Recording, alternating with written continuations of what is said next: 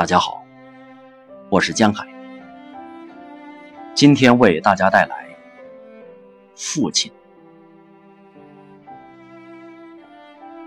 小时候看过一部日本电影《杀气》，讲战后日本东北部一对失去土地的父子，他们到处流浪，在雨地里赶路，在崎岖的山路上跋涉，在大雪飘飞的农舍前乞讨。有一次，儿子被富家子弟殴打，父亲拼命地用身体挡住拳头、牙口、棍棒之后，滚落到路边的水沟。有一个镜头，大雪天里，父亲讨来一碗粥，存砂锅里煮热让儿子喝，儿子又让他先喝。他去尝试温度。结果嘴烫起大泡，原地乱跳，两人却哈哈大笑。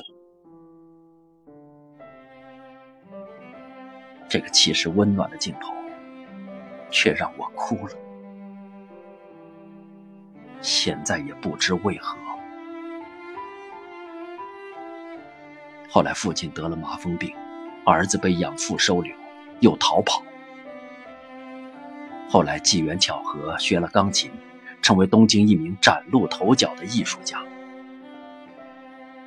这时，养父无意间发现了他，让他去见亲生父亲。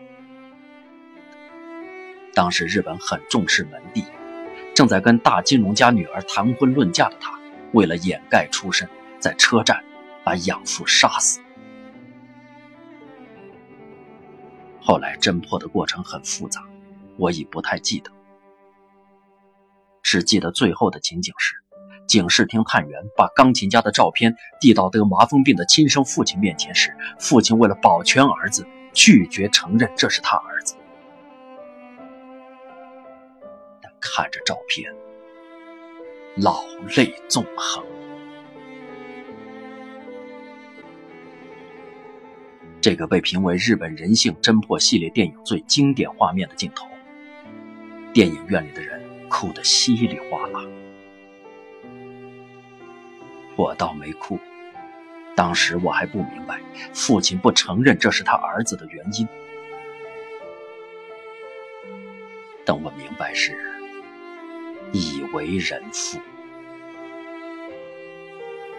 我已明白，父亲便是世上最不堪的那个斗士。你要问我当上父亲最主要的体会，就是这个回答。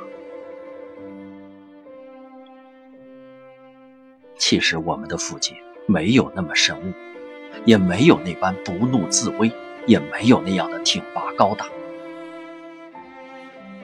连油画父亲所展现的那古铜脸色中透出的勤劳坚韧，也不大看得出来。他们中的大多数。为生活所困，面色无光，有些不大不小的疾病，其中一些连感情也并不如意，很年轻就苍老，甚至显出一些猥琐来。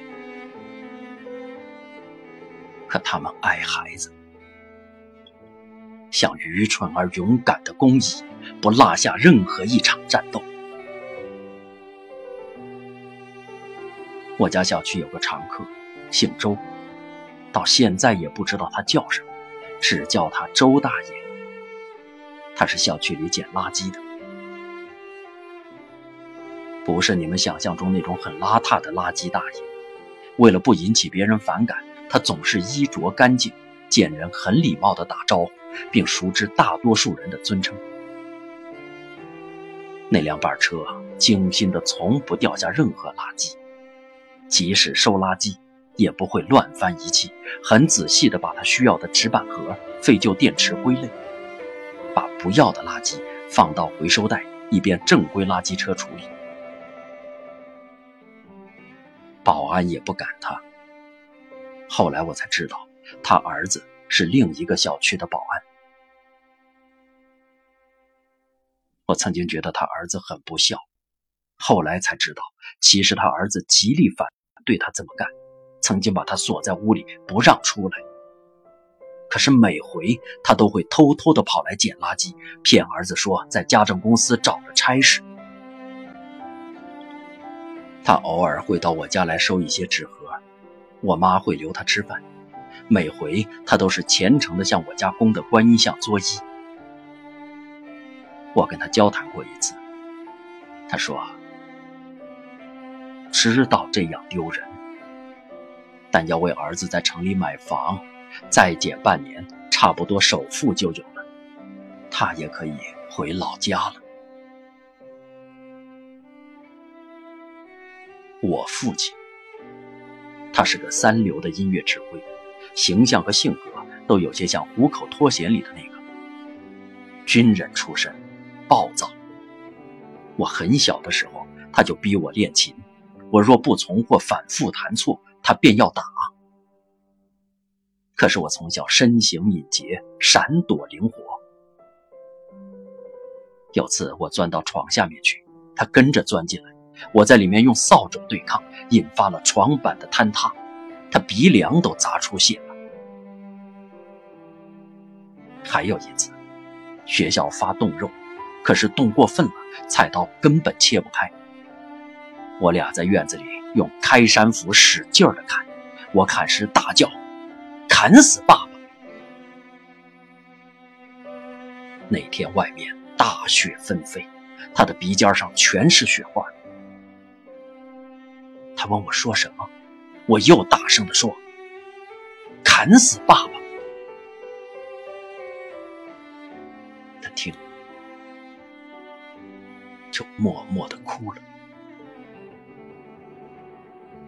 这是他唯一一次在我面前哭。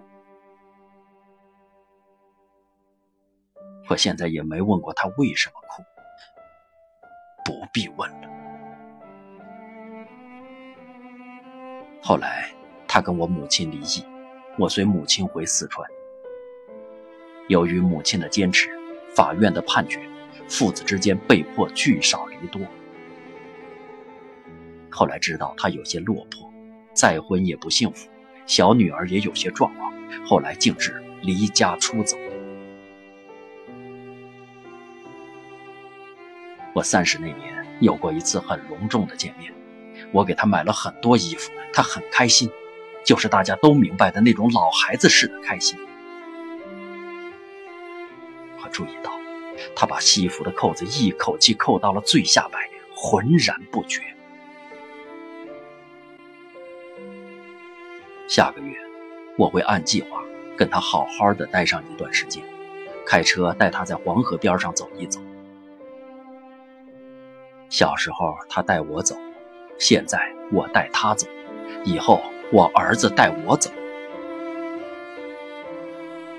我爸是如此不堪的一个斗士，他想把我培养成一个音乐大师，而我成了码字师傅。他想把我儿子培养成一个音乐大师，可我决定把儿子培养成一个网球大师。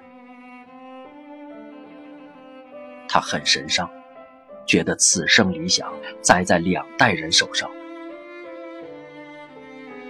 那次临走前，在车站认真拿起我儿子的手看了又看，说：“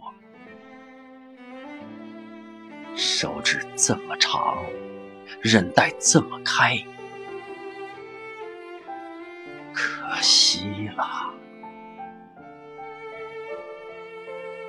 就头也不回。”黯然离去。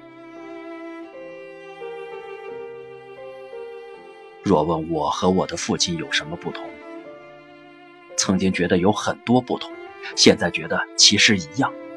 我们都努力让自己在儿子面前从容不迫，却内心恐慌。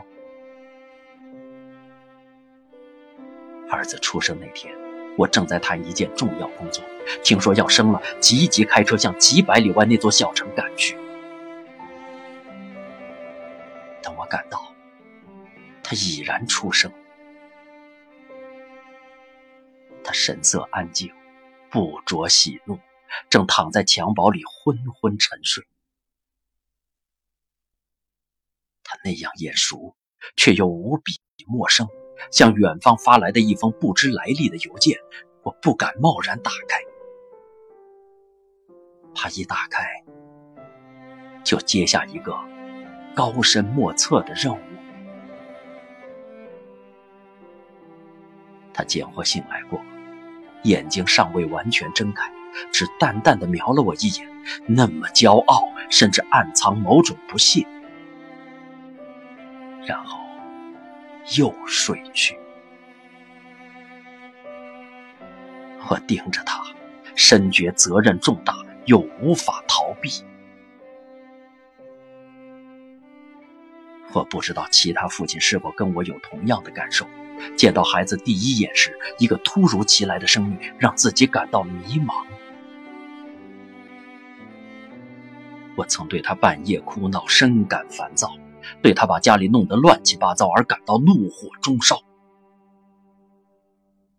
可渐渐的，不知何时，他已成为我最好的朋友。我无需承诺，就知此生必须保护他，帮助他，哪怕牺牲自己的生命也在所不惜。中国的父亲跟全世界的父亲有些不同。我觉得，那一身洒满北美阳光的父亲的标准来要求中国父亲，并不公平。你看，春运期间的那些父亲，他们迅疾地从车窗翻进去，动作粗俗，表情难看。